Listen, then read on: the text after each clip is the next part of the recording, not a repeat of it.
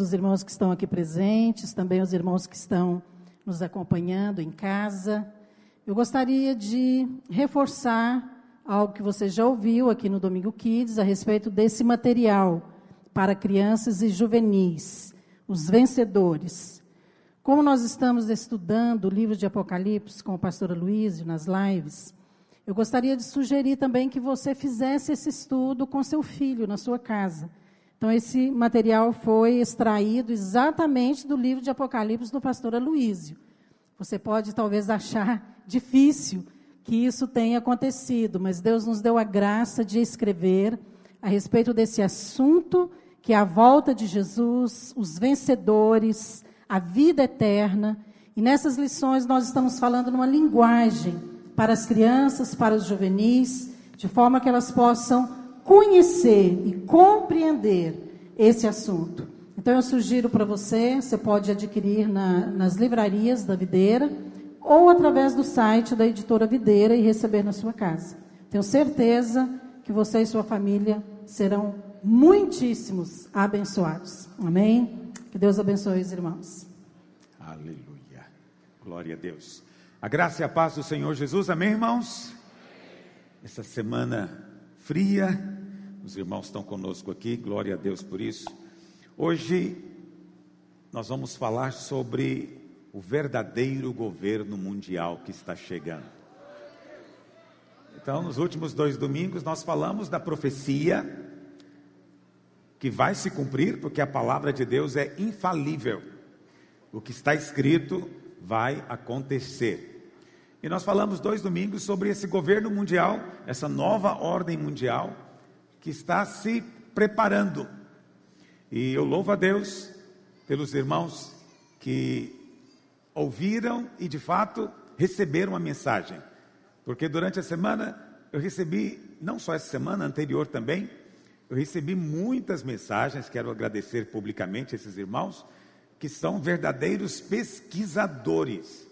São irmãos que realmente, eles veem e leem coisas que eu nem imaginava que existia, é, comprovando aquilo que nós dissemos aqui. E, e porque de fato é verdade, o mundo está sendo preparado para algo que virá. Mas esse governo mundial não é de fato o verdadeiro governo mundial. O verdadeiro governo mundial vai acontecer quando o Senhor Jesus descer dos céus. Os céus se abrirão e Ele virá montado no cavalo branco, e nós viremos com Ele, porque já teremos sido arrebatados para a glória de Deus. E Ele vai descer lá no Monte das Oliveiras, de fronte de Jerusalém, de frente da chamada Porta Dourada, que por acaso hoje está selada. E os muçulmanos, sabendo dessa profecia, eles fizeram um cemitério bem na frente dessa porta. Mas você sabe, o Senhor Jesus é o autor da vida. A morte não pode detê-lo, não é? Então o que vai acontecer é que os mortos em Cristo naquele dia também ressuscitarão. Como vai ser isso? Eu não tenho a menor ideia. Mas eu sei que para Deus não haverá impossíveis em todas as suas promessas. Então, a palavra do Senhor diz que naquele dia ele vai entrar em Jerusalém. Preste atenção, ele ainda não terá ido ao Armagedon. Dali, ele vai à batalha do Armagedon, né? Lá no vale de Jezreel, onde o anticristo e o falso profeta já terão reunido duzentos milhões de soldados para pelejar contra o Filho de Deus, o príncipe da paz. E naquele dia, eles vão apontar as suas armas para o Senhor Jesus. Mas diz a palavra de Deus, que apenas com o sopro da sua boca, esses duzentos milhões serão destruídos. É, isso é o, esse é o paradoxo da vinda do Senhor. O príncipe da paz virá no meio de uma batalha. Mas o Senhor dos exércitos é o seu nome. Amém? E ele então vai estabelecer o trono lá em Jerusalém. E aí vai começar o verdadeiro governo mundial, quando o Senhor Jesus com cetro de ferro governará sobre todas as nações, e Jerusalém e Israel vão ser o centro desse governo. Pastor, o que, que significa cetro de ferro? Você sabe, os reis, eles têm um cetro, né? Hoje em dia não, não se usa mais pedestal de microfone, mas é, o cetro é aquilo que eles, os reis, não é nada parecido com isso, mas é esse objeto que é símbolo do poder. Lá, certa vez eu fui, vocês não sabem que eu morei um ano na Inglaterra, e no tempo que eu morei lá, nós visitamos um lugar muito especial lá, que chama Torre de Londres, e lá nessa torre, eu acho que é o lugar mais antigo da cidade, que ainda está de pé, a cidade tem mais de mil anos, é onde ficam guardadas as joias da coroa, as joias da coroa, e é muito interessante, porque por fora é só uma fortaleza antiga, mas por dentro é literalmente um cofre, é todo feito de aço, e então fica lá expostas todas as joias da coroa, as joias que a rainha ainda usa hoje, em alguns momentos, em alguns eventos, e é muito interessante porque lá você não anda, você fica parado numa esteira, e a esteira é que vai andando nos lugares, e você vai conhecendo, porque se não tivesse essa esteira, todo mundo ficaria parado ali, fixado, e ninguém conseguiria ver coisa alguma. Então na verdade você só vai ter o tempo da esteira passando para ver, e um dos objetos que as pessoas mais gostam de ver é o cetro da rainha. O cetro, na ponta dele tem o maior diamante que já foi encontrado no planeta, está lá na ponta do cetro, é um negócio extraordinário. Então é um cetro de ouro, É, para mostrar o valor da nobreza. Mas você não acha surpreendente que Jesus vem reinar com um cetro de ferro? Por que que ele vem reinar com um cetro de ferro? Porque ele não vai reinar baseado na democracia, na votação da maioria. A vontade dele unicamente é que vai ser feita naquele dia. Alguém pode dizer amém? Olha, isso aos ouvidos do mundo é um horror, né? O mundo não quer isso, por isso o mundo é inimigo de Cristo. Nós vivemos num mundo que não é realmente anti-Deus. Se você fala que crê em Deus, ainda mais quando a palavra Deus é bem genérica, não tem problema, em lugar nenhum. Aliás, você é até elogiado quando você crê em algo, né? É assim que o mundo diz, crê em Deus. Mas quando você levanta o testemunho de Cristo, aí você tem problema, porque o mundo, o espírito do mundo é o espírito do anticristo. Por que que o mundo odeia tanto a Cristo? Porque Cristo, ele é exclusivo. Lá em João quatorze, seis, ele falou o quê? Eu sou. O que que ele é? O caminho, a verdade e a vida. Ele disse, eu sou um dos caminhos, irmãos. Ele disse, eu sou o caminho. Ninguém vai ao Pai, senão por mim. Ele excluiu tudo mais. Ele excluiu tudo, porque ele é o único caminho para o Pai. O único caminho. Por isso o mundo odeia tanto, porque o mundo é um mundo politicamente correto. E em um mundo politicamente correto, todos os caminhos levam a Deus, todos os caminhos no final das contas vão convergir lá na ponta e vão chegar a Deus. Mas o Senhor diz, quem comigo não ajunta, espalha, quem não é por mim, é contra mim. Isso não é politicamente correto, isso não é uma coisa agradável aos ouvidos daqueles que querem supostamente agradar a todos, pois naquele dia ele virá para reinar. Não virá para reinar porque as nações clamaram por ele, não, ele virá para reinar porque ele recebeu essa terra como herança, com seu próprio sangue ele comprou e redimiu. Então é triplamente dele, é dele porque ele criou, é dele porque o Pai lhe deu, e é dele porque a terra tendo sido usurpada, na cruz ele comprou de volta para Deus. E quando ele vier, ele vem para assumir posse e controle. Mas qual a promessa de Deus? Os crentes vencedores vão reinar com ele. Aleluia! Muito bem, Deixa eu responder uma ou duas perguntas que me fizeram essa semana sobre esse assunto que eu penso ser relevante. Primeiro, alguém me perguntou: pastor, ouvindo tudo que você tem dito, vendo toda essa situação que o mundo está passando, eu creio que de fato Jesus está voltando, aleluia. Aí ele perguntou: o que, que eu faço agora? Como é que eu devo viver? Essa é uma pergunta que algumas pessoas fazem, ok? Preste atenção. A dimensão da fé, da nossa esperança, que a Bíblia chama de esperança bendita, da volta do Senhor, ok? Em nenhum lugar da Bíblia nos dá autorização para pararmos a nossa vida normal. Está me ouvindo? Em nenhum lugar. Eu creio que o Senhor vai voltar, então eu vou subir numa montanha, vou vestir de branco e vou ficar por lá. Não existe essa orientação na Bíblia. Isso já foi feito muitas vezes na história, ok? Mas por não compreenderem a palavra de Deus. Então esse anseio tem que estar no nosso coração. Essa oração, venha o teu reino, venha o teu reino, tem que estar fluindo nosso, nossos lábios constantemente. Aliás, cada dia as trevas aumentam mais. Cada dia esse mundo se torna mais insuportável para aqueles que são filhos de Deus, nascidos de novo.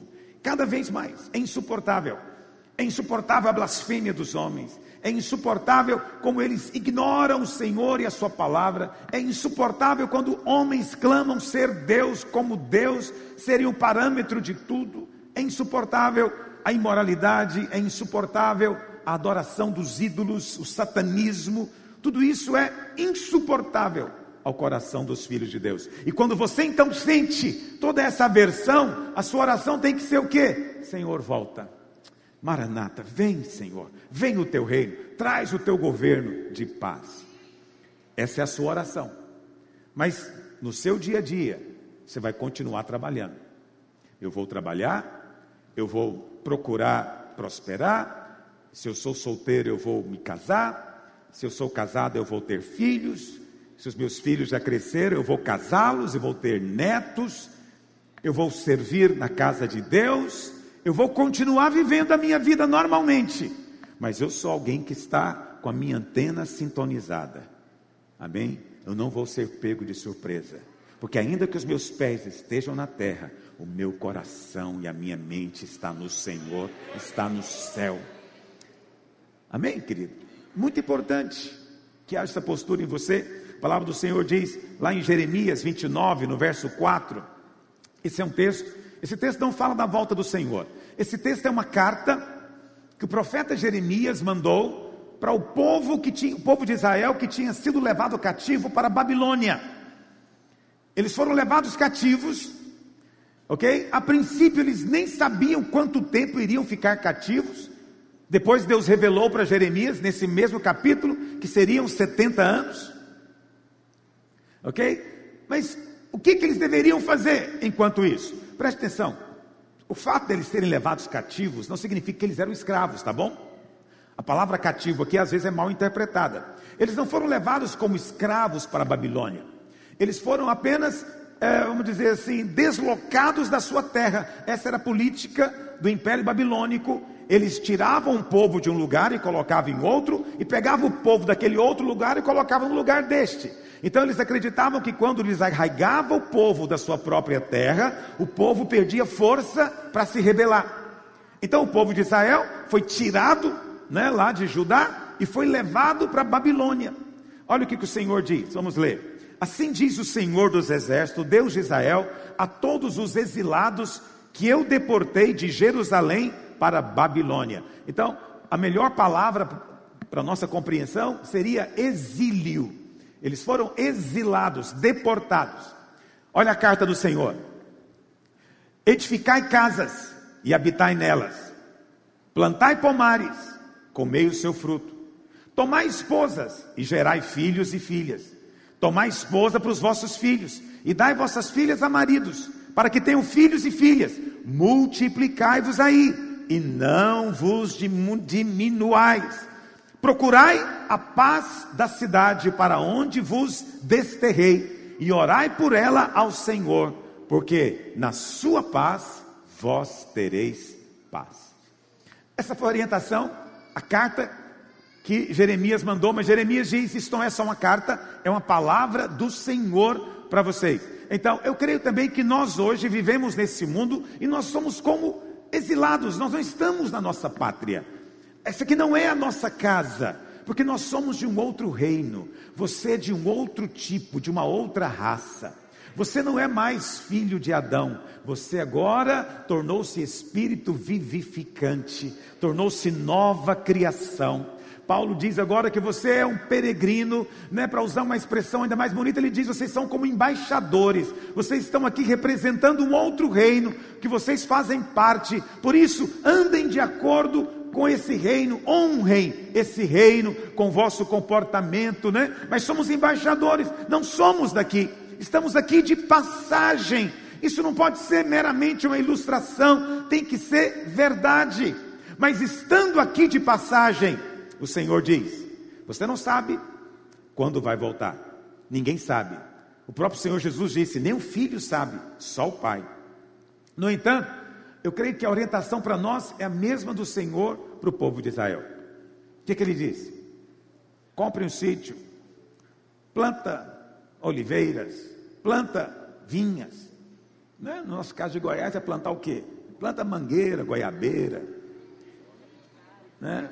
Se for mais rico, planta soja, ok? Viva a sua vida, né? Apesar que as árvores mencionadas aqui são só árvores grandes, que demoram a crescer, o Senhor diz, planta, você vai comer dela.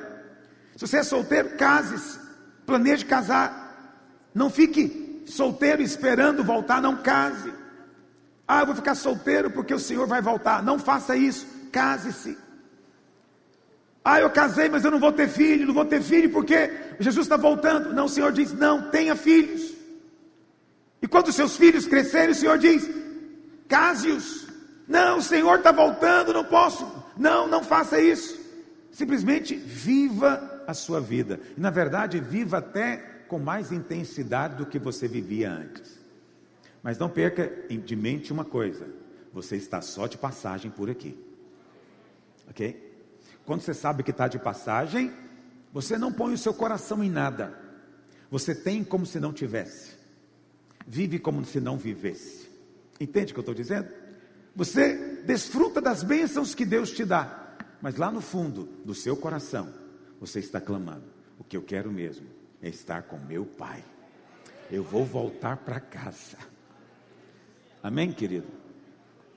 E se porventura, isso é por minha conta, né, o Senhor não voltar nos nossos dias, sim, porque nós não sabemos que dia Ele vai voltar, não, nós não sabemos, ninguém sabe, e se alguém te falar que sabe, corra dele, é um falso profeta, ok? Ninguém sabe, mas se porventura Ele não voltar nos nossos dias, então nós vamos nos encontrar com Ele, de qualquer forma, de uma forma ou de outra, nosso destino é Ele, seu destino é o céu, seu destino é a glória. Por isso não ponha muita atenção nas tribulações que você passa hoje, eu sei que você passa, mas passe como se não tivesse, entende o que eu estou dizendo?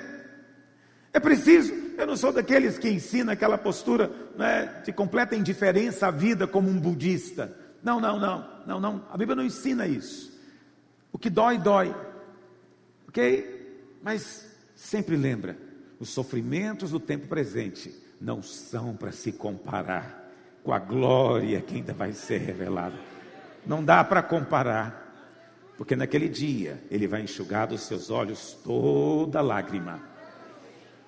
Esse tempo vai chegar, Isso, essa esperança, Paulo diz, ela é vital para nós, o ensino escatológico, o ensino da vinda do Senhor, ou da, da volta, como nós gostamos de dizer, ele é, ele é central no Novo Testamento, esse ensino está em todas as cartas, talvez com exceção de terceira João, que é muito pequenininha, mas em todas as cartas, fala-se disso, por quê? Porque isso é um centro de fé. Um outro irmão me mandou uma pergunta, na verdade era um, talvez mais uma, uma observação crítica, a respeito da necessidade de nós não sermos escapistas. O que quer dizer essa expressão? Escapismo, né? Vem de qual verbo? Escapar. Então, nessa visão aqui, como ele está dizendo, nessa expressão filosófica, é o seguinte: o crente não pode ficar desejando a volta do Senhor, porque fica parecendo que você é só um sujeito medroso, que não consegue mudar esse mundo, e então você logo, quer logo que o Pai te busque para você ir embora daqui. Não, precisamos ter uma postura mais ousada, dizem eles. Estamos aqui para mudar esse mundo, mudar essa realidade. Olha, eu sinto muito, você é membro dessa igreja, mas eu não vou te iludir. Eu não sou político e nunca serei. Não estou condenando quem é. Lembra da carta lá de Jeremias? Trabalhe, ore pela paz da cidade, não é assim que termina a carta? Ore pela paz da cidade, ore pela paz do país, porque na paz da cidade e na paz do país vai estar a nossa paz também. Então nós não ignoramos isso, mas preste atenção, nunca pense que ansiar pela volta do Senhor é algum tipo de covardia. Você não vai encontrar menção nenhuma no Novo Testamento de que nós estamos aqui para mudar o mundo. Muito pelo contrário. A menção é: quem quiser ser amigo do mundo, constitui-se inimigo de Deus. Não dá para ser amigo dos dois ao mesmo tempo. Entende? Mas criou-se uma doutrina, essa doutrina existe, eu respeito, de que nós estamos aqui para, para mudar o mundo. Nós não estamos aqui realmente para mudar coisa alguma. Nós estamos aqui para, como diz o texto, ter filhos, multiplicar, não diminuir, mas crescer. Nós estamos aqui para gerar discípulos, estamos aqui para edificar casa para Deus nessa geração. Alguém ficou chateado porque eu falei de segunda Pedro três, sete, mas deveria ficar chateado com Pedro, não comigo. Olha o que Pedro diz, segunda Pedro três, sete. Pedro diz assim: ora, os céus que agora existem e a terra, pela mesma palavra, têm sido entesourados, para quê, irmãos? Entesourado aqui significa guardado. Estão sendo guardados para o fogo, estando reservados para o dia, dia com letra maiúscula, dia do juízo e destruição dos homens ímpios. Ok? Esse dia do juízo aqui não é realmente o dia do julgamento, é o que nós chamamos de a grande tribulação, o grande e terrível dia do Senhor, o tempo em que a ira de Deus vai descer para a terra. Esse dia virá, ok? Ninguém deve se iludir, esse dia virá. Hoje nós ainda pregamos o evangelho da graça, hoje é o tempo da oportunidade, hoje qualquer um que invocar o nome do Senhor é salvo, mas vai chegar o dia... E tem que chegar, porque Deus tem que ser justo. Se Deus não fizer justiça, esse universo desmorona. A base do trono de Deus é justiça. Hoje as nações blasfemam, os homens blasfemam, colocam o nome de Jesus em filmes de pornografia, fazem zombaria, chamam ele de homossexual nos seus filmes, e o céu se cala, nada acontece. Mas preste atenção, olha para mim, vai chegar o dia que o juízo virá. Quem vai executar não somos nós. Você não é o vingador, há um que é o vingador, e ele virá para executar juízo. Esse juízo não virá sobre você, porque sobre você não há mais nenhuma condenação, mas virá sobre o mundo, virá sobre o mundo. Eu sei que soa tão estranho aos ouvidos de alguns, porque nós pregamos tanto sobre a graça, e agora o pastor vem dizer que tem sim o dia da ira. Tem o dia da ira, mas hoje ainda é o ano aceitável do Senhor. Mas acredite, virá o dia da vingança, ele virá. E assim como você se alegra da graça de Deus que você provou, você também tem que se alegrar na vingança de Deus que virá, que virá. Muito estranho quando você não se sente agredido quando agridem o teu Senhor. Muito estranho quando você releva quando pessoas blasfemam dele. Muito estranho. Deveria ter no nosso coração o mesmo clamor: venha o teu reino, venha o teu reino. Quantos entendem o que eu estou dizendo? Mas busque a paz da cidade. Tendo a oportunidade, exerça funções de governo. O Senhor te abre portas, seja juiz, seja político, seja empresário, seja professor, catedrático, seja o que Deus te der a oportunidade de ser, seja bênção para os outros, mas lembra sempre disso, você está de passagem, você não é daqui, esse mundo não é a nossa casa, isso não é escapismo, isso é a mais pura verdade. Vivemos num mundo caído, debaixo de maldição, mas está chegando o dia que a maldição será removida. Aleluia. Muito bem. Hoje eu quero ler alguns textos da Bíblia com você. Quantos trouxeram Bíblia? Mostra para mim a sua Bíblia, deixa eu ver. E aí, você é crente, bons crentes carregam Bíblia, menos eu que carrego iPad, aleluia. Então, pode erguer o seu celular, tudo bem, eu estou aceitando. Aleluia, essa é a palavra de Deus. Ok? Ao contrário do que às vezes tem se dito por aí, ela não contém a palavra de Deus, a Bíblia, mas ela é a palavra de Deus. E feliz o homem que sabe receber, feliz o homem que sabe avaliar o valor, porque ela não vai ser pérola lançada a porcos. Feliz o homem que sabe aquilatar e se alegra quando os olhos se abrem e você tem revelação de algo na palavra. Você é bem-aventurado. Essa palavra tem, tem poder de endireitar os caminhos diante de você. Essa palavra tem poder de mudar história, muda famílias, restaura vidas, relacionamentos, restaura casamentos, restaura a relação de pais e filhos, tem o poder de mudar a sua história, é a palavra de Deus. Não despreze a palavra de Deus, leia a palavra. Pastor, não entendo tudo, nem eu, mas você não, não lê para entender simplesmente, você lê para se alimentar da palavra, entende? Leia o que você entende, viva na luz que você tem. Todo crente precisa ler a palavra e orar. Isso é uma dieta espiritual. Muitos irmãos me questionam, pastor, estou me sentindo tão fraco nesses dias. Mas é claro, você não está comendo. Como que você vai sentir forte? Né? Alguns falam, ah, minha carne tem se levantado. A carne sempre se levanta, pare de alimentá-la. Entende? Vai vencer aquilo que se alimentar. Alimente o seu espírito. Alimente o seu espírito. Você sabe, quando eu era novo convertido, tinha uma irmã, ela já morreu, mas não importava o que acontecia, ela sempre tinha o mesmo diagnóstico, é porque não, é porque não leem a Bíblia. Alguém caiu em pecado, é porque não lê a Bíblia. Tem um problema na igreja, divisão, é porque não lê a Bíblia. Não importa o que acontecia, parecia um bordão, né, de comediante, é porque não lê a Bíblia. A gente brincava. Mas hoje, hoje eu descobri que ela tinha muita razão. O grande problema é porque desconhecem a palavra. Mas Deus te deu um grande privilégio, filho. Aleluia. Vamos ler então a palavra de Deus lá em Apocalipse capítulo vinte. Apocalipse capítulo vinte, que fala do milênio. Então vi descer do céu um anjo. Tinha na mão a chave do abismo e uma grande corrente. Ele tinha a chave do abismo. Esse abismo aqui não é o inferno, tá bom? Não é o inferno. Esse abismo é o lugar onde demônios estão presos.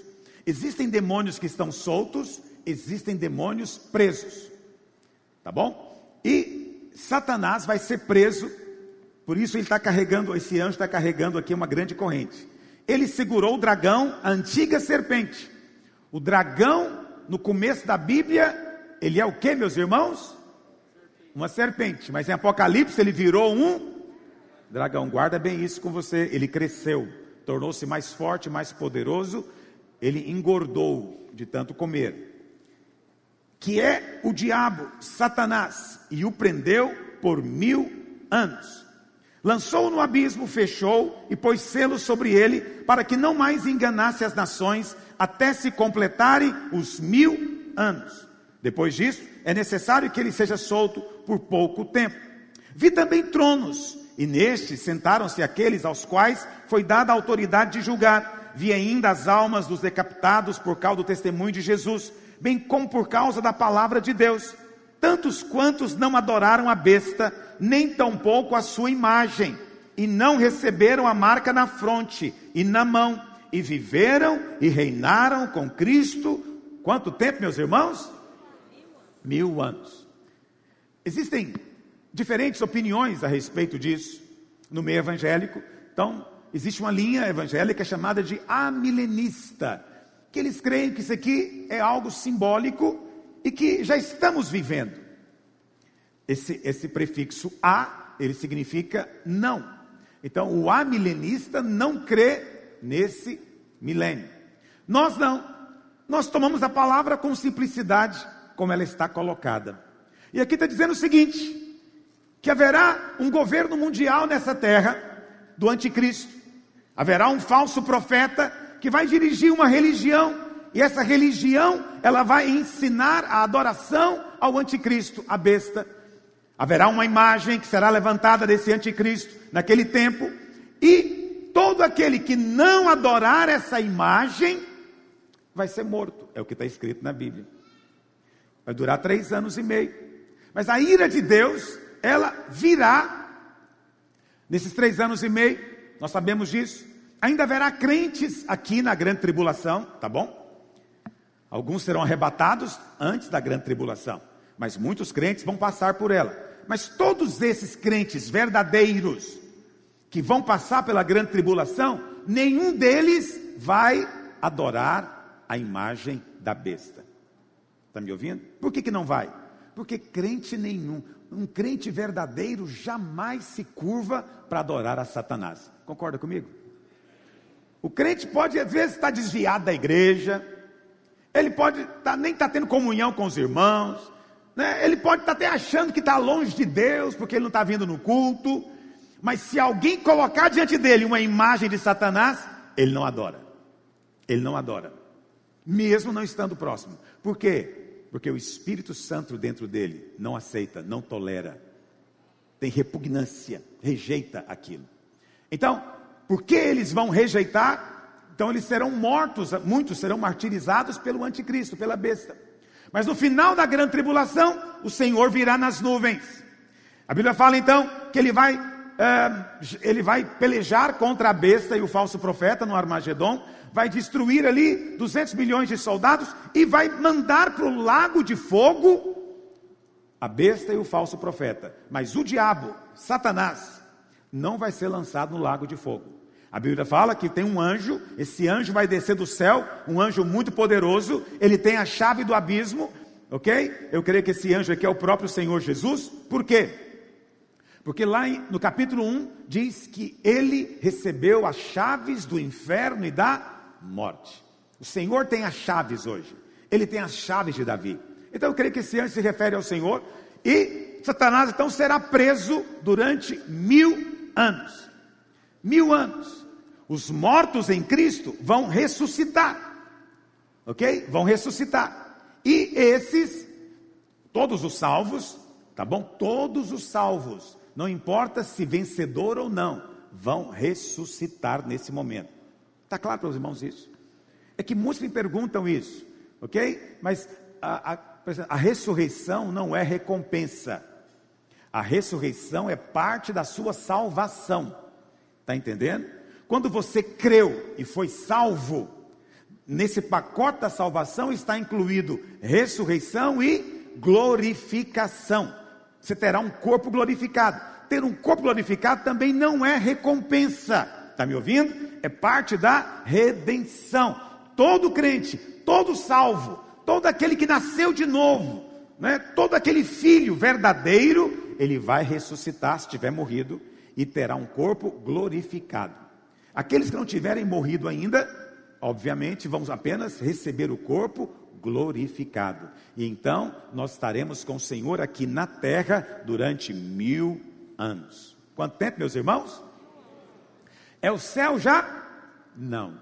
É o reino. Tá bom? É o reino. Daqui a pouco eu vou explicar um pouquinho mais sobre isso. É o reino. O que que é o reino? Hoje, o Senhor Jesus disse que o reino está dentro de nós.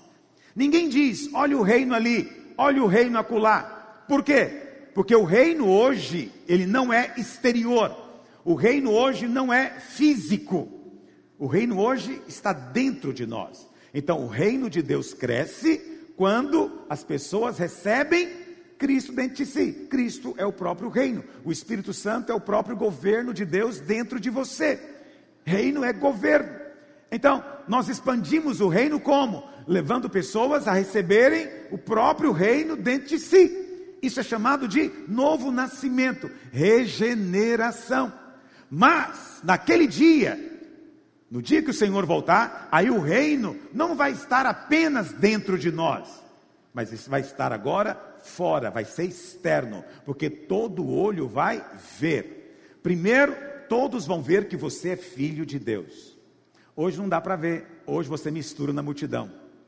Quando você está na multidão, você é apenas mais um, aparentemente, mas dentro de você existe algo poderosíssimo, é a vida do próprio Deus. Em alguns, né, às vezes não dá nem para perceber, tão íntimo que é isso. Outros dá para perceber mais, mas qualquer um lá fora que olha, vai dizer que você é como eles, mas você não é. Quando eu te digo que você não é desse mundo, é porque você não é mais desse mundo, você não é mais como eles. E aquele dia, quando Cristo se manifestar, a vida de Deus que está dentro de você, vai se manifestar também. E então você vai ganhar um corpo completamente diferente desse que você tem. Vai ter alguma semelhança, mas é de outra natureza. Ele é um corpo que não vai estar mais limitado pelo, pela matéria. Você vai poder atravessar a parede, mas ao mesmo tempo, se você quiser, você pode comer, porque ele é um corpo também físico, mas é outra física, de outra dimensão. Você não vai estar limitado também ao espaço, ao tempo. Você vai estar aqui e de repente, num piscar de olhos, você vai estar lá no Japão, porque não vai estar limitado mais. Entende o que eu estou dizendo?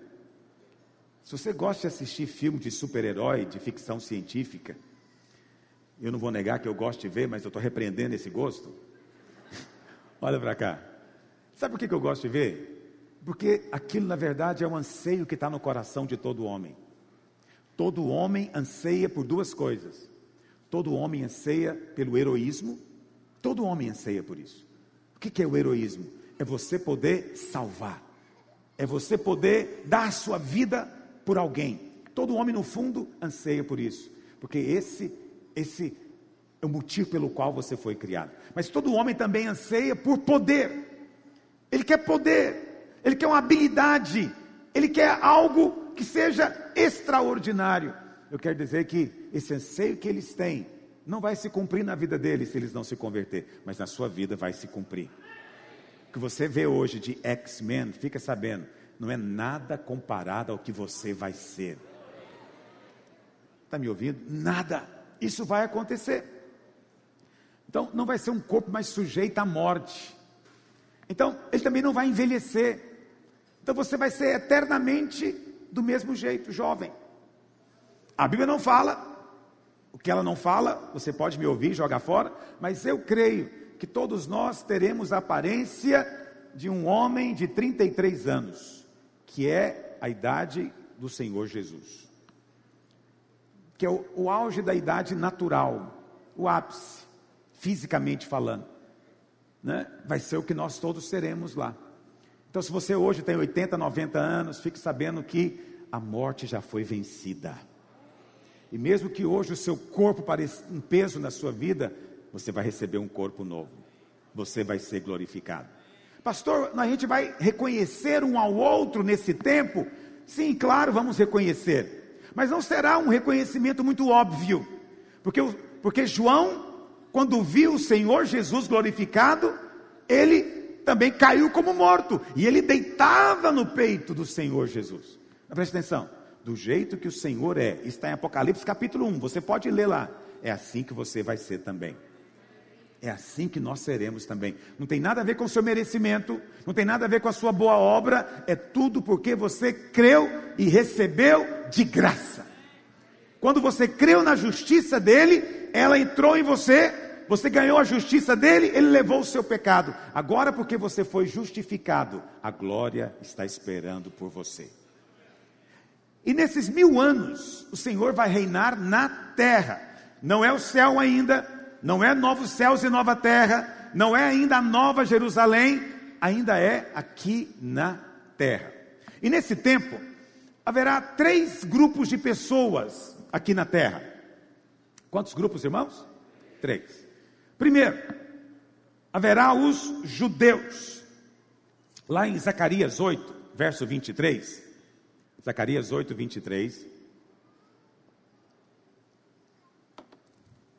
a palavra do Senhor diz: assim diz o Senhor dos exércitos, naquele dia, esse dia aqui é no milênio, eu estou já adiantando para você, sucederá que pegarão dez homens de todas as línguas das nações, pegarão, sim, na orla da veste, na barra da roupa, de um judeu, e lhe dirão: iremos convosco, porque temos ouvido que Deus está convosco. A palavra do Senhor diz, lá em Apocalipse capítulo sete, que serão salvos cento e quarenta e quatro mil judeus. Se esse número é simbólico ou literal, eu vou deixar para você mesmo avaliar, eu creio que é literal.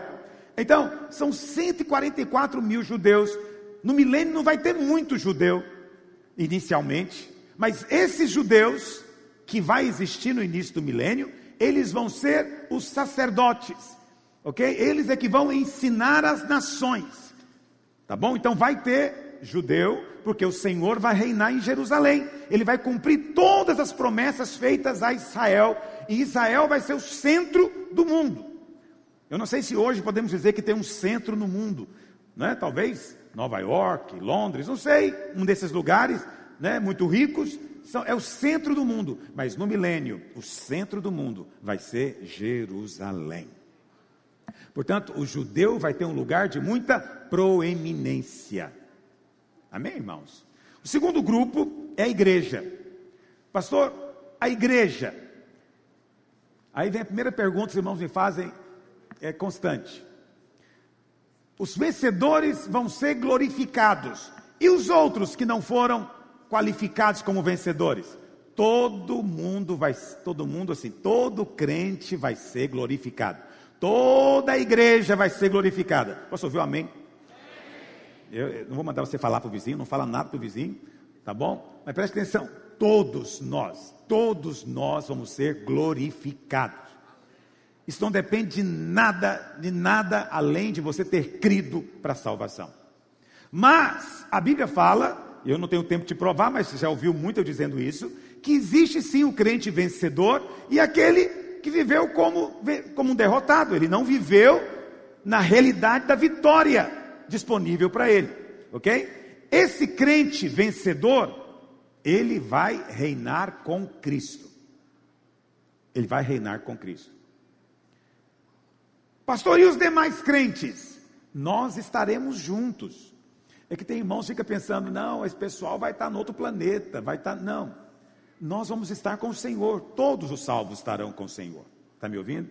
Todos estaremos com o Senhor, só que alguns vão ter uma posição diferente, uma posição de honra, de proeminência, de governo.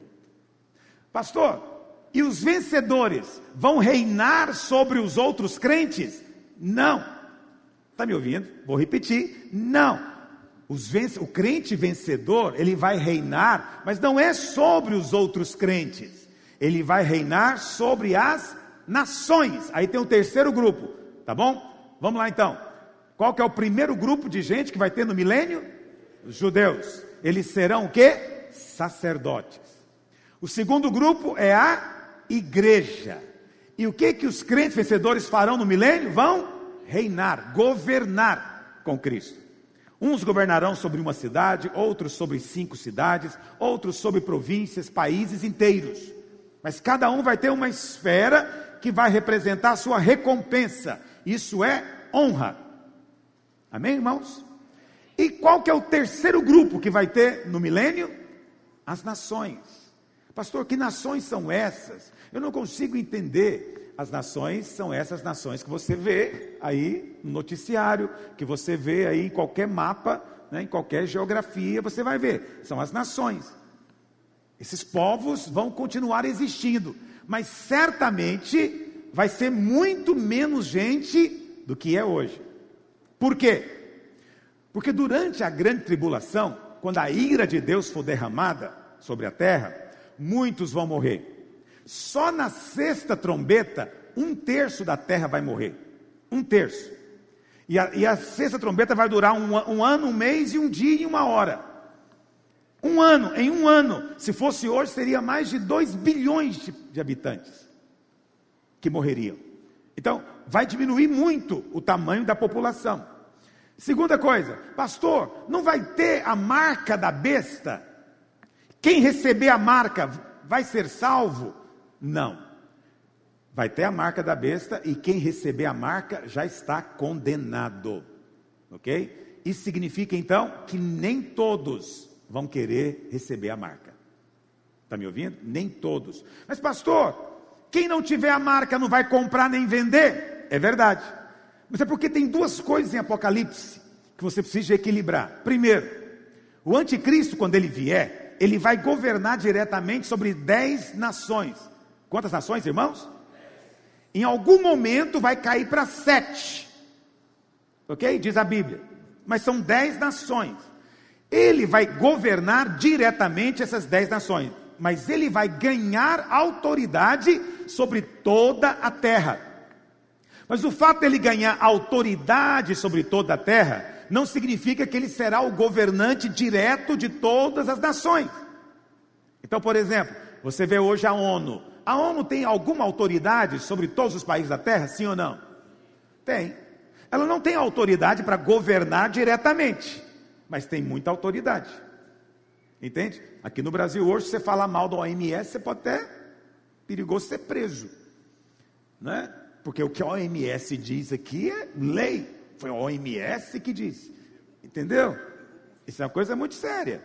Então, o anticristo também vai ter esse tipo de poder, de autoridade, sobre todas as nações.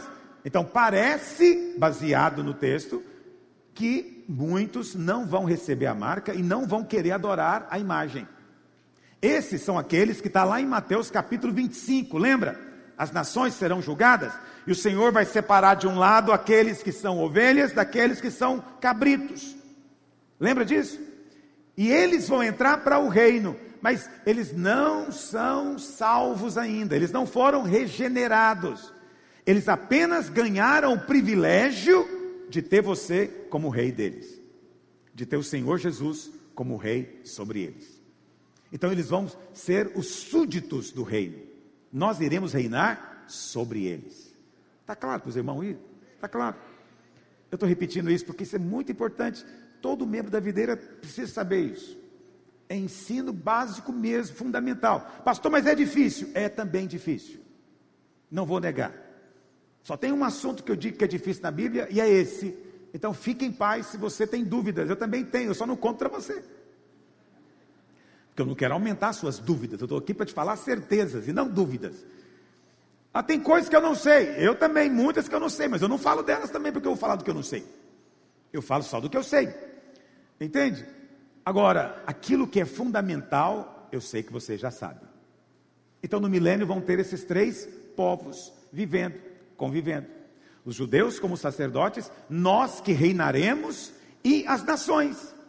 Essas nações vão desfrutar agora de um mundo, realmente o verdadeiro governo mundial, porque o Senhor Jesus vai mesmo governar, e nós vamos governar com Ele. Por que cetro de ferro? Porque não será dada alternativa para as nações, ok? Elas terão que recebê-lo, porque é dele, ele vem para tomar posse. Como vai ser o milênio, pastor?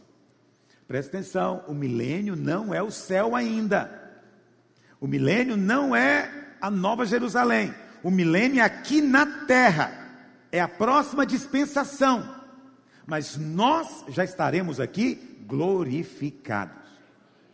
Então eu não sei como vai ser isso, mas eu consigo imaginar, né? Você glorificado, resplandecente, né, andando no meio do povo aqui dessas nações, né, vai ser um negócio extraordinário, fabuloso. Agora, além disso, você ser um governante, você senta, você assina, você decide, né? Isso vai ser maravilhoso, que o Senhor me dê a graça de morar por aqui. Não, acho que eu quero morar em Israel, né? Se puder escolher. Presta atenção, quanto mais perto de Jerusalém, melhor. Lembra disso. Quanto mais perto de Jerusalém, melhor. Mas para nós não haverá problema de tempo e nem de espaço. Nós não vamos precisar de avião para poder ir de um lugar para o outro. As nações vão continuar precisando. Nós não.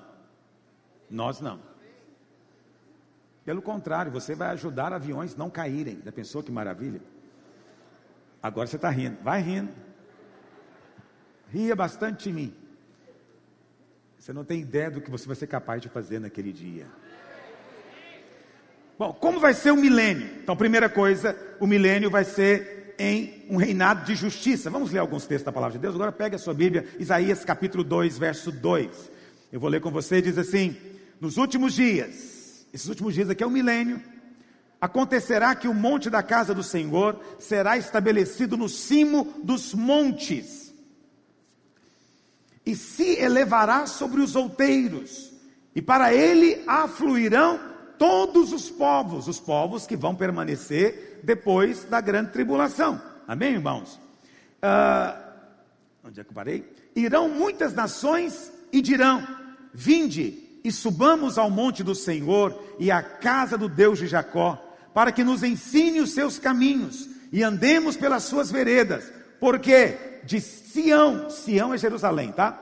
De Sião sairá a lei, o governo, a ordem, o decreto e a palavra do Senhor de Jerusalém. quatro. Ele julgará entre os povos e corrigirá muitas nações, mas estas converterão as suas espadas em relhas de arado e suas lanças em podadeiras. Uma nação não levantará espada contra outra nação, nem aprenderão mais a guerra. Então presta atenção, aqui está falando, vai ser um reinado de justiça, de Sião virá o governo, a lei, a palavra do Senhor, mas tem uma outra coisa, vai ser um reinado de paz, porque o nome do Senhor é príncipe da paz. Então as nações, elas vão transformar todo o armamento de guerra. O texto aqui fala de espadas transformadas em, em relha de arado, né? Aquela parte ali que vai é, pegando o solo e levantando, e suas lanças serão como podadeiras, vão virar como que foice, ok? Mas isso aqui obviamente é só uma descrição que é fácil para todas as épocas compreenderem, mas você sabe que hoje existem muitos instrumentos de guerra, né? Então tanques de guerra, essas coisas todas vão ser tudo transformado ou adaptado para produzir alimento. Então vai ser um tempo de paz, completa paz, não haverá guerra. Durante mil anos não haverá guerra, não haverá história de guerra. Guerra vai ser coisa de museu. Então as nações que vão continuar tendo filhos, sempre me perguntam isso: pastor, e nós? Nós vamos casar? Jesus disse que não, você não vai se casar, vai ser como os anjos do céu, ok? Mas as nações vão continuar se casando, tendo filhos. Então você imagina, num ambiente desse de paz e de muita abundância, porque vai ter muita abundância, não é? Muita abundância, a população vai crescer tremendamente. Isso é uma coisa maravilhosa. E para completar, a Bíblia diz que durante o milênio, os desertos vão desaparecer. Não vai ter mais deserto, terra árida, lugar que não é fértil. Mas a Bíblia fala que vão explodir fontes de águas em todos os desertos do planeta. Olha o que diz, Isaías trinta e cinco, verso seis. Os coxos saltarão como servos, e a língua dos mudos cantará, pois águas arrebentarão no deserto e ribeiros no ermo. A areia esbraseada se transformará em lagos, e a terra sedenta em mananciais de águas. Onde outrora viviam os chacais, crescerá a erva com canas e juncos. Então não vai ter essa coisa de gente que mora num lugar que é deserto, que não tem condição de plantar. A terra vai ser mudada. Por quê? Hoje a terra está debaixo de maldição. que, que o Senhor disse para Adão depois que ele pecou? Lá em Gênesis três, o que, que Deus disse? Maldita é a terra por tua causa. Quantos se lembram disso? Maldita é a terra por tua causa. Então nós vivemos hoje num planeta que está debaixo de maldição.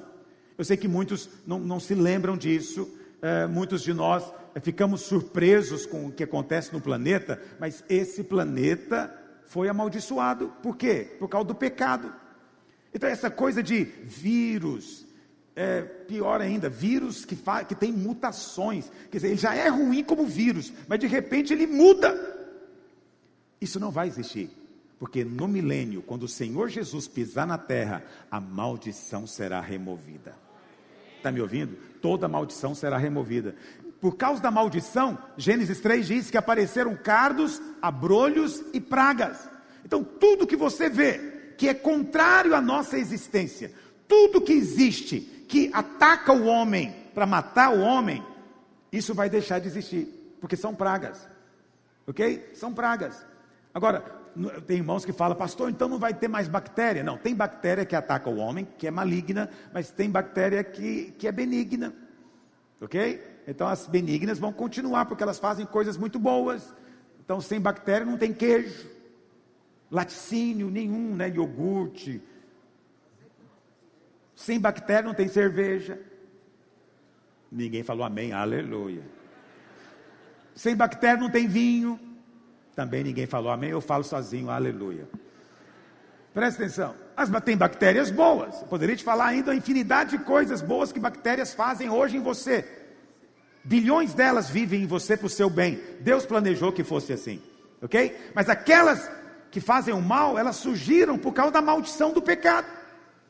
Por causa da maldição do pecado, a Bíblia fala lá em Romanos oito, que a natureza, ela geme para ser liberta da corrupção da morte. Ela geme pela manifestação dos filhos de Deus.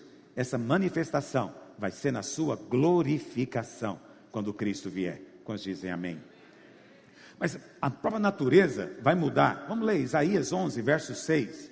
Vai mudar a natureza de uma maneira como nós não compreendemos.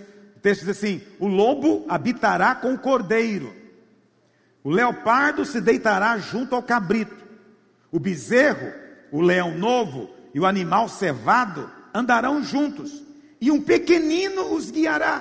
Pequenino aqui é criança, vai guiar. Você consegue imaginar uma criança conduzindo um leão, um lobo, um leopardo? A vaca e a ursa pastarão juntas. Como é possível isso? As suas crias juntas se deitarão. Então vai ter o ursinho brincando com bezerro de vaca. O leão vai comer palha como boi.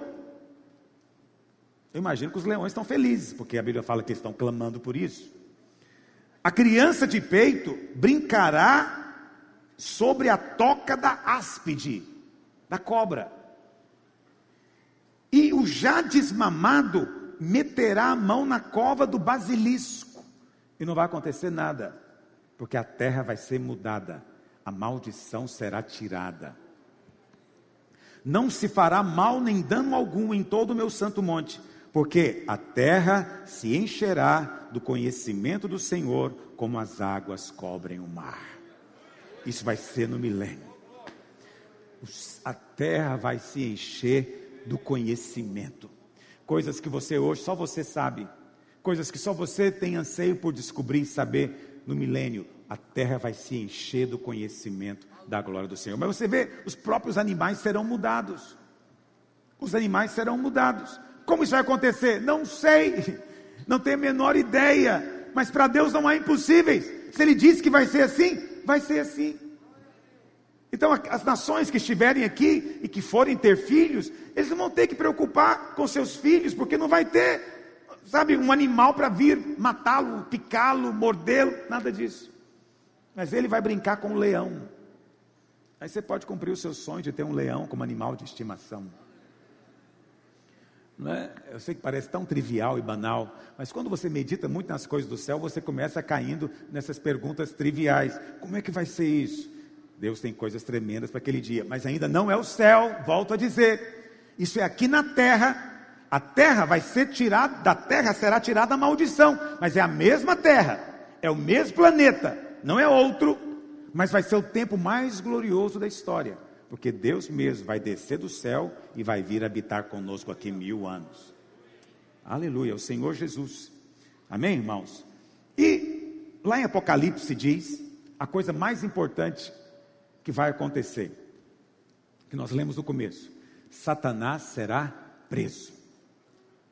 Você entende que Satanás...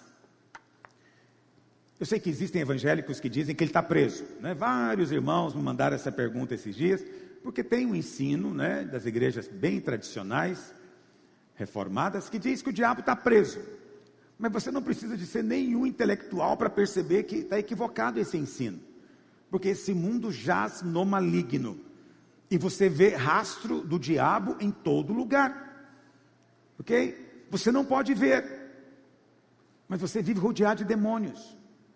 É demônio para todo lugar, entende? Você não os vê, mas eles veem você, e muitos ficam procurando espaço para atacar você.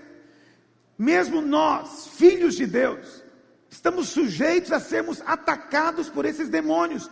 Temos que pelejar contra eles, resisti-los firmes na fé, como diz Pedro, e eles vão fugir de nós.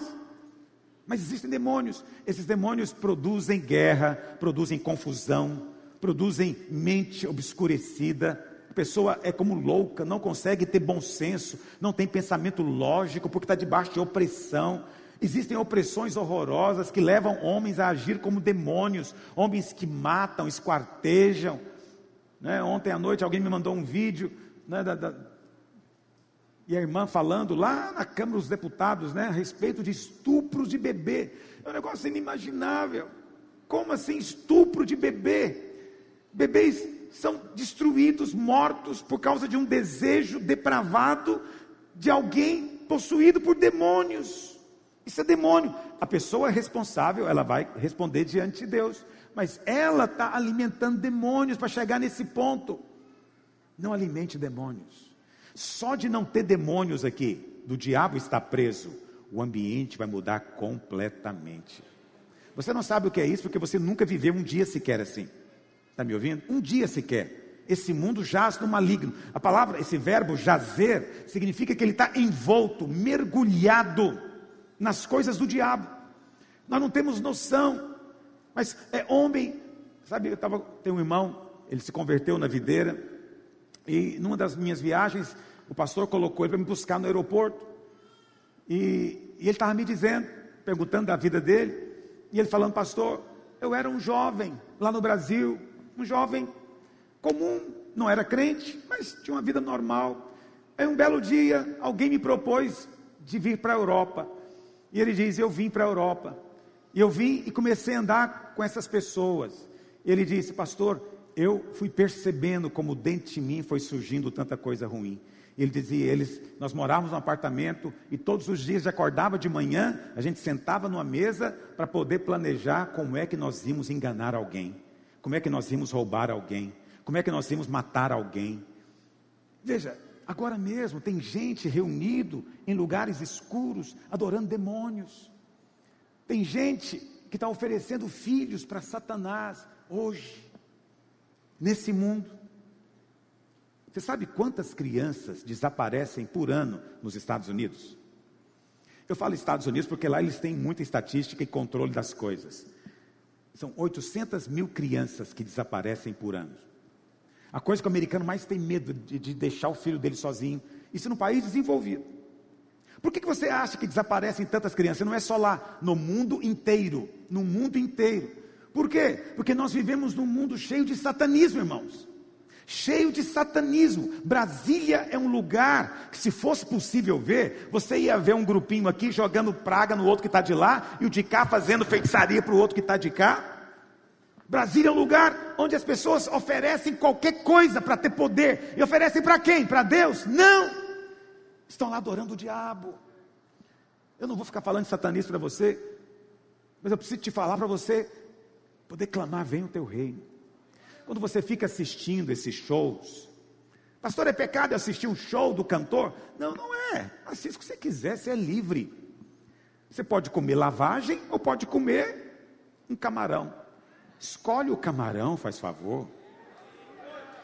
Mas tem gente, não, não, eu vou ver aquilo. Presta atenção. Existe satanismo nesse mundo. Eu falei para você desse governo mundial. Esse governo mundial, ele, ele é todo recheado de sociedade secreta. Toda sociedade secreta é satanista. Ouça o que eu estou dizendo. Se é secreta, é satanista. Eles fazem invocações lá. E onde tem invocações de demônios, vou te dizer, tem duas coisas. Tem sacrifício de criança e tem orgia sexual. O diabo é adorado basicamente desse jeito. Por que você diz isso, pastor? Porque está na Bíblia. Entende? Foi assim no Velho Testamento. O povo de Israel abandonou o Senhor e passou a sacrificar os filhos a Moloque. E eles adoravam Baal e Astarote. Como? Com orgias sexuais. Os pais tinham honra de levar sua filha para se tornar uma prostituta no templo de Baal, porque ajudavam as pessoas a adorarem. São coisas que eu digo para você que, que acontecem hoje. Quando eu falo para você de show, olha para cá, deixa eu falar uma coisa para você com muito amor e carinho. Vou falar baixo agora. Quando Deus, quando o homem pecou, Deus veio tratar com, com o homem e com a mulher. E depois com a serpente. Lembra disso? Deus não amaldiçoou o homem e a mulher. No lugar disso, Deus amaldiçoou o quê? A terra.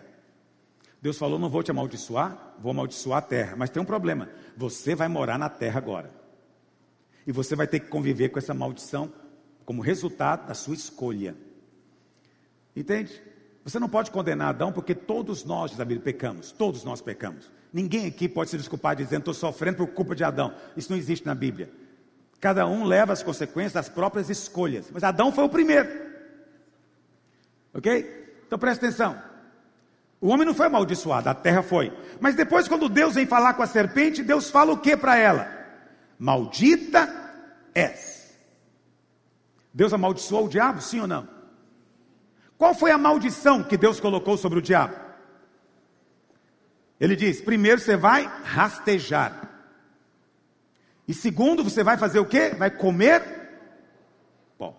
O diabo antes não comia pó. Você sabe, serpentes naturais não comem pó. Minhoca come, cobra não.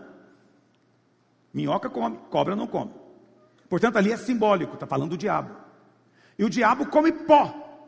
Ele se alimenta de pó. Mas o que, que é o pó? Quem é que foi feito do pó da terra, irmãos? O homem. Mas especificamente, qual parte do homem foi feita do pó da terra? A carne. Então o diabo foi amaldiçoado. Qual que é a maldição do diabo? Ele se alimenta de quem agora? Dos homens. O diabo não vive sem o homem. O diabo não existe mais sem o homem. Porque ele precisa de energia. Deixa eu falar um linguajar que você é capaz de entender. Por que que a gente come? Não é só para ter prazer na comida. Nós comemos para termos energia. Concorda comigo? Quanto mais alimentado, mais energizado você é. O diabo foi amaldiçoado. Antes ele era só um anjo caído. Agora não. Agora ele é um anjo caído que depende do homem. O homem é que alimenta ele. Como é que o homem alimenta ele? Com energia. Com energia. Você produz energia. O pecado produz energia. Está entendendo o que eu estou dizendo? Olha para cá, o que, que mais, o que, que mais produz energia? Você mesmo pode perceber, sexo produz muita energia. Um homem excitado sexualmente, ele é animalesco, entende? Muita energia envolvida. Eu pergunto a você, onde tem muita energia vai ter muito o quê? Muito demônio para se alimentar dela, para se alimentar dela. Por isso é muito sério isso. Quando eu digo para você, irmão, não tenha medo, não tenha medo, descanse, descanse, porque o diabo detesta quem está em paz, quem está em descanso, ele detesta, porque quem está em paz não libera energia para ele, mas o medo libera muita energia. Quem está com medo, ansioso, aflito, Ele está liberando muita coisa ali, e demônios vêm para comer. Então o diabo, ele vai procurar criar situações na sua vida para destruir você, porque ele sabe que vai te destruir, mas para ele próprio se alimentar. Alguém poderia dizer, se o diabo veio para matar e destruir, por que que ele não mata todo mundo? Por que que você acha que ele não mata? O diabo só quer matar você, filho. Ele não quer matar as pessoas que estão lá fora. Quem está lá fora, ele, ele precisa delas. Elas é que alimentam ele diariamente. Mas você ele odeia, você ele odeia, se ele pudesse ele mataria você, mas ele não pode, porque nenhum fio de cabelo cai da sua cabeça, a não ser pela permissão do seu pai. Mas eu não digo mesmo a respeito do mundo, não digo, digo a nosso respeito. Então, o mundo é um lugar cheio dessas energias. Me perdoe pela essa terminologia que não é muito bíblica, mas é fácil você entender. A Bíblia fala de concupiscência, desejo, mas isso é o mesmo que energia. Está me ouvindo? Tudo produz energia, e o diabo procura isso, o pecado muito. Então, aquelas pessoas mais sensíveis percebem, quando elas chegam em certos ambientes, o ambiente não está pesado às vezes, você nem entende por quê, você chega e fala, uau, tem alguma coisa aqui, está carregado de demônio gordinho, cheio de energia, está carregado de demônios que estão sendo alimentados por alguém. Se não houvesse energia, ele não, não age. Tinha uma irmã na nossa igreja, muitos anos atrás, e ela estava me contando algo. Eu perguntei para ela, eu falei, irmã, me explica uma coisa. Você, vocês, ela era mãe de santo, então ela fazia trabalhos, né, feitiçaria. E eu perguntei para ela um dia, só de você escrever num, num papel, né, e colocar ali num despacho, ou na, na, na goela de um sapo, só isso é suficiente? Isso tem algum poder? E ela falou, pastor, esse é um engano das pessoas. Ela falou, quando alguém vai lá pedir um trabalho, ele tem que querer muito aquilo. Se é para matar, ele tem que odiar muito, porque se ele odiar pouco, não tem poder suficiente. O poder é a própria pessoa que dá para o diabo. Por isso, não odeie. Por isso, não ande com gritarias. Gritarias trazem também, liberam muita energia. Entende? Os outros estão gritando, você não. Mantenha a serenidade, não deixa que as águas fiquem tumultuadas. Está entendendo o que eu estou dizendo? Você vai abrir a boca, louve. Mas cuidado também, por quê? Porque o diabo usa as pessoas para potencializar tudo. Então, quando tem um show de um cantor e o cara fica oito horas na sua sala bêbado, que energia você acha que ele está passando? Ah não, é que a música dele é tão bonitinha, não tem nada a ver com ele. Tudo visa isso, filho, porque o diabo foi amaldiçoado, ele não tem alternativa, ele depende disso, ele vive em função disso. Talvez você nunca ouviu nada parecido com o que eu estou te dizendo, mas o diabo foi amaldiçoado a viver grudado no homem, o homem sem Deus. Por isso, quando você se converte, é uma tremenda perda, é uma perda muito grande para ele, entende? Então não volte mais a alimentar demônios na sua vida, em nome de Jesus, não alimente. Ah, pastor, para mim não tem mais condenação. Não, não tem mesmo, você está perdoado. Mas você consegue me entender que quando você fica com medo, e você alimenta o medo, e você fala do medo, você não está enchendo o espírito, você está alimentando demônios ao derredor de você. Eles se alimentam disso, eles gostam disso. Quando você resolve brigar e liberar palavrão, e um xingar o outro, você está liberando energia. Essa energia está alimentando demônios, que vão trazer mais. Ah, mas eu sou crente, então por isso mesmo. Não faça mais isso, saia disso, rejeita isso na sua vida. Vamos viver na presença de Deus, resolver os nossos problemas em paz, sem dar espaço para o diabo. O Senhor Jesus lá, em, lá em, em João catorze, não me lembro o versículo, se alguém puder me achar, lá em João catorze, o Senhor Jesus fala assim para os discípulos, eu não vou falar muito com vocês mais, porque aí vem o príncipe deste mundo, e ele nada tem em mim. Acharam o versículo? trinta, catorze e trinta.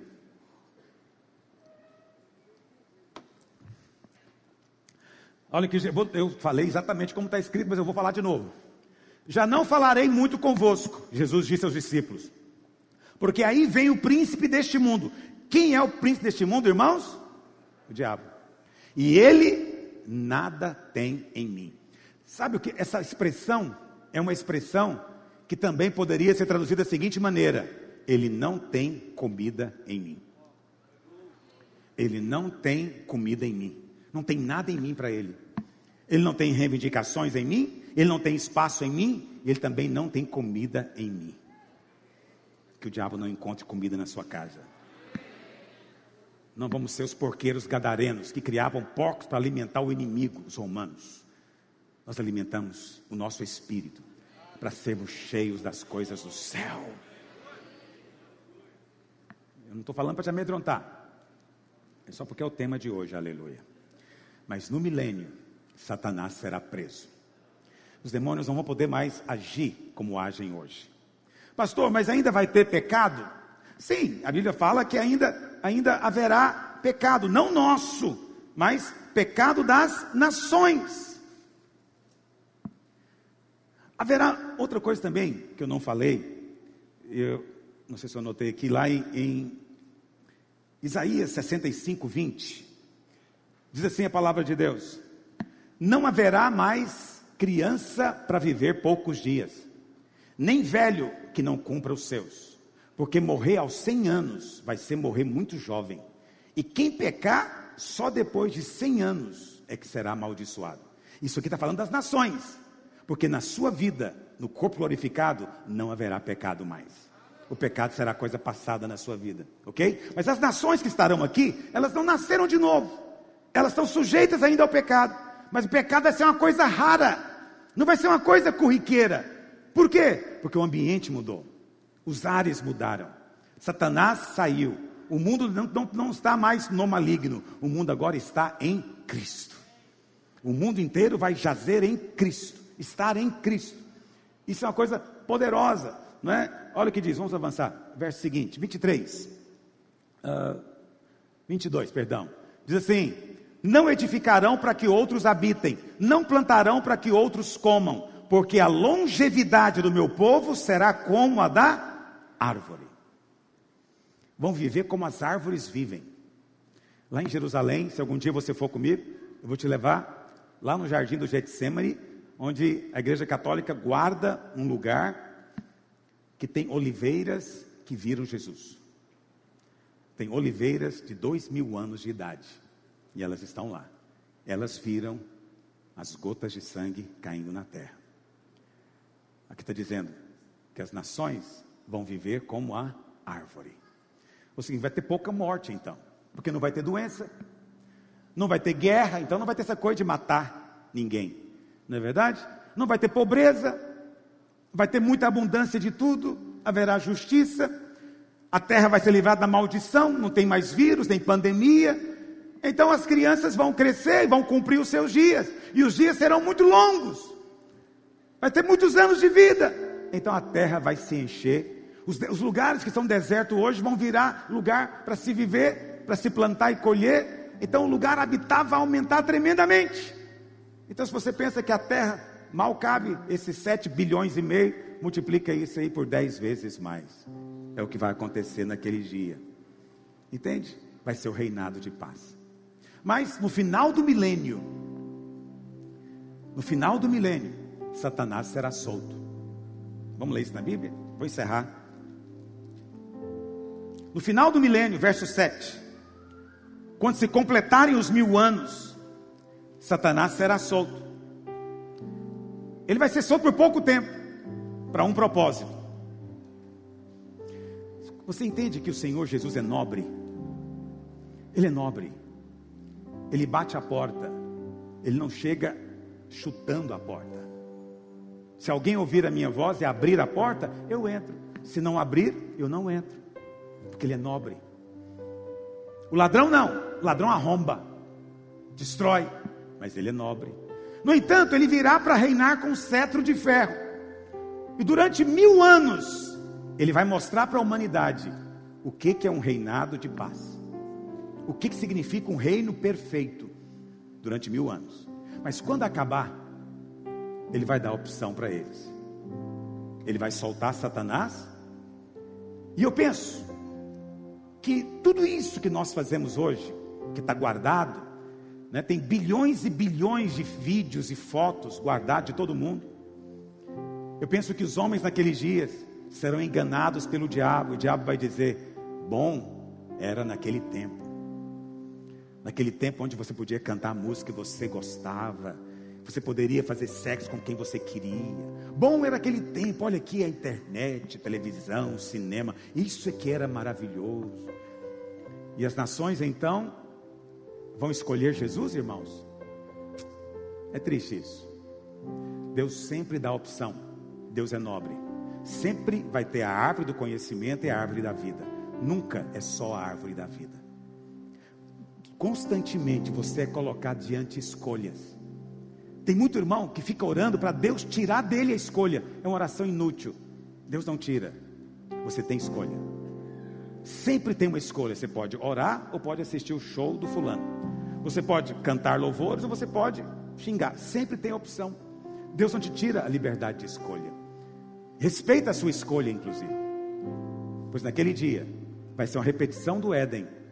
E mais uma vez, o homem vai escolher o diabo. Vai preferir o diabo. E a Bíblia fala então que as nações vão se reunir de novo, só que dessa vez lá em Jerusalém. É a famosa profecia de Gog e Magog.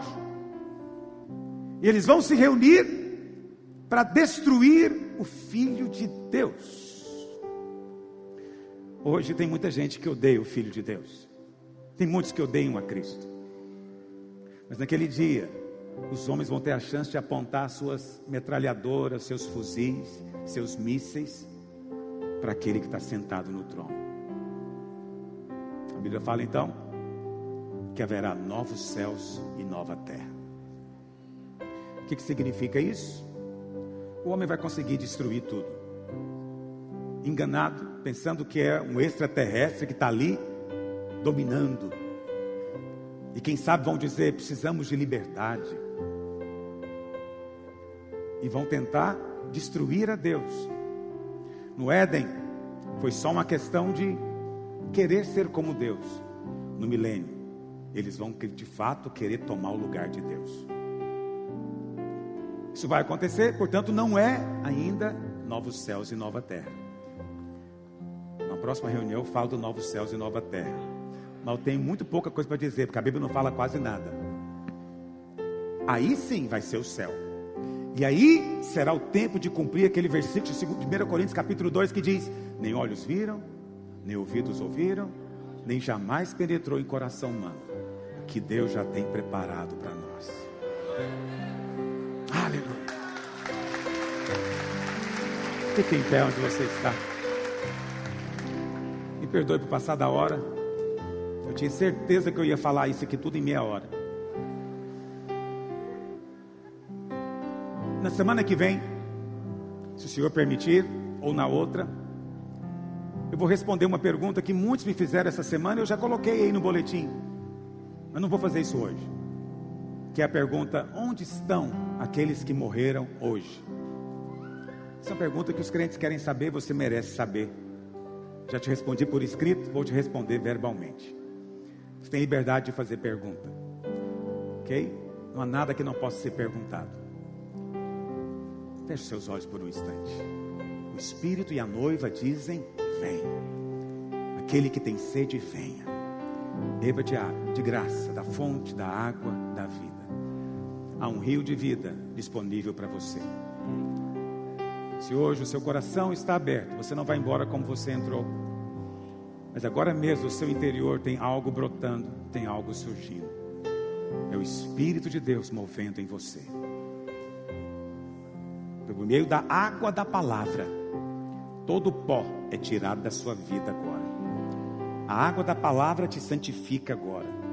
E todo o pó que é alimento da serpente é tirado de você agora. E você vai dizer como o Senhor Jesus: o diabo não tem comida em mim nem na minha casa. Porque eu sou guardado pelo poder de Deus. Por isso o ambiente ao seu derredor e da sua casa é diferente. É um ambiente do céu. Anjos de Deus estão circulando ao seu derredor. Anjos de Deus estão agora nesse lugar.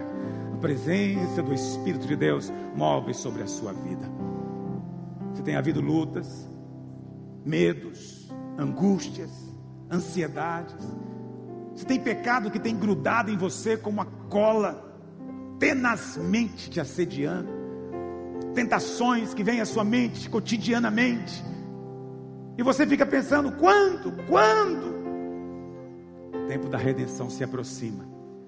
E você será livrado desse corpo. Esse corpo que ainda produz coisas que não são de Deus. Logo, logo, você vai ganhar um corpo glorificado. E o pecado será eliminado. Mas enquanto isso, o Senhor quer te dar vitória. No mundo nós temos aflições. No mundo nós temos lutas de todos os tipos. Às vezes fazemos o que não queremos, falamos o que não pensamos em falar, e às vezes o que nós queremos nós não fazemos também, o que queremos falar não temos coragem às vezes, vivemos em luta, há aflições ao derredor, há perseguições, às vezes há lutas, lutas no casamento, nos relacionamentos, com os filhos, há ataques de todos os lados, mas o Senhor diz, tem bom ânimo, não desista, olha para o céu, de lá virá o seu socorro. A glória de Deus será vista sobre a sua vida. Obras do diabo são desfeitas. Glória de Deus é manifestada para todo aquele que crê. Esse é o tempo de crer. Não é o tempo de ver, nem é o tempo de sentir. É o tempo de crer. Seja fiel e você vai receber como recompensa a coroa da vida. Ame a volta do Senhor, porque serão arrebatados. Não aqueles que não têm falhas, não aqueles que não têm defeitos, serão arrebatados aqueles que amam a vinda do Senhor. Você está destinado para a glória. Erga sua mão para o Pai. Pai, eu oro nessa hora em nome de Jesus.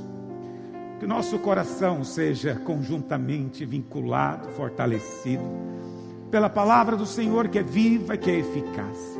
Pai, que os nossos olhos se abram para a viva esperança da glória dos filhos de Deus. Porque o tempo da nossa redenção se aproxima, e os céus se abrirão, e os anjos tocarão a trombeta, e nós desceremos contigo em glória sobre essa terra, e aqui viveremos o reino do milênio de glória indizível.